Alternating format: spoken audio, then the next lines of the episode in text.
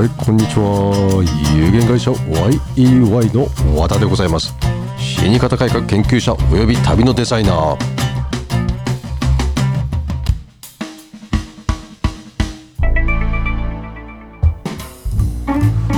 3月19日今日暖かったねって、本当に暖かいんだよねって、私もね今日朝からずっと9時半から外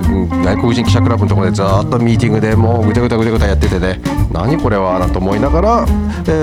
と戻ってこれたので録音します。今日の話はね、ちょっとね、行ったり来たりしますけれど、相続対策と相続税対策っていうのが、ちょっと違うんですよね。ここねちょっと皆さんきちんと知っていただかなきゃいけないなって。相続対策っていうのは皆さん個人のことですけれど、相続税対策っていうのはどれだけ節税できるかっていうことなんですよ。で、どれだけ資産を残すかだけではなくて、資産を活用するかというのが相続税対策なんですよ、ね。相続対策というのは基本的にもらうということですけれど、相続税対策というのはもらったものをどれだけ活用して税金を納めなくてうまく、活用して事業を成功するかという、これバランスなんですよ。どっちが正しいかというのはないんですけれど、そんなところでね、なぜそんなことを言い出すかって言ったらね、ちょっと今面白い数字を見てたんですよね。不慮の事故ってなるんですよ。これね、交通事故も含めるんですけれど、交通事故になった場合、いろんな保険屋さんもあれば弁護士さんも入ればいろんなことがあります。でその中で、どうやってもし万が一お亡くなりになってしまった場合ね、どうやるかっていうことも考えて、相続、弁護士さんも、司法書士さんも全部入ってこなきゃいけないということで、チームでやらなきゃいけないことなんですよ、これは。で私がねちょっと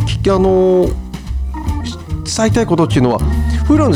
慮の事故の中に交通事故も入ってますけれど、他が圧倒的に多いんですよ。これね、自宅が一番危険だということ、ね。相続の時に一番危険なのが、相続というか事故なのが一番危険なのが、自宅なんで、でその中で、どのぐらいかって言ったらね、約 3% ぐらいなのかなという、この統計上を見てますと、その中に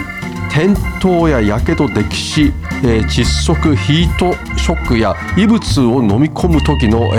喉の詰まりとかですよね。その中の転倒というのが、階段やベランダでつまずいて落ちて亡くなるとかね、あとお風呂場で滑って転んで溺死で、溺れちゃったとかね、あります。窒息というのもありますよね。いろんなガスで窒息しちゃったとか、あとヒートショックってねあるんですよ。風呂場とかトイレね、これ気をつけていただきたいんですよ。でその中でですね、死亡数が、2016年より130万人を超えてるわけですよ。もう多分今年140いくんちゃうかというぐらいで、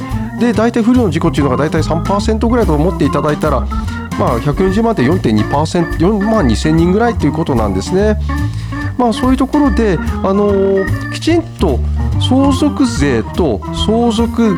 対策というのを、元気なうちにやっときましょうと。はい、今日はねちょっとまとまりが悪かったかななんて思いながら、きちんと相続税と相続対策、税金と普通の相続の対策をきちんとやっておいた方がいいよと。特に経営者は事業継承というのがありますから、突然で倒れちゃったということはないように、今もね本当にコロナウイルス流行ってますから、こういうのがねなんか重症化しちゃったらって、残念なことになっちゃいけないから、今日もご清聴ありがとうございました。